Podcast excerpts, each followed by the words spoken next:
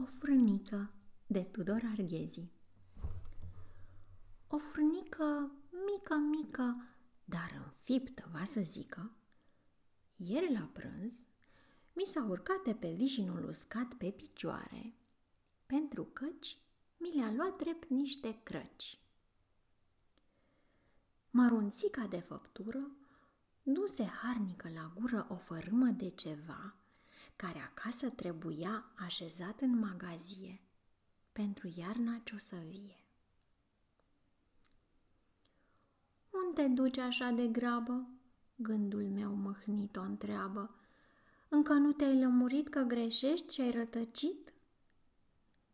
Cu merindea bucată te-ai suit până în cravată și mai ai până în chelie două dealuri și o bărbie. Nu vrei, tată, să-ți arăt cum iei drumul îndărăt? Să-ți mai pui o întrebare. E aproape de culcare. Unde dormi aici departe? Într-o pagină de carte? Să ajungi virgulă târzie într-un op de poezie? Mă gândesc ce-i de făcut să oferesc de neștiut. Îngrijat de ce o să zică mai ca stareță furnică, de o lipsi din furnicar și o așteaptă un zadar.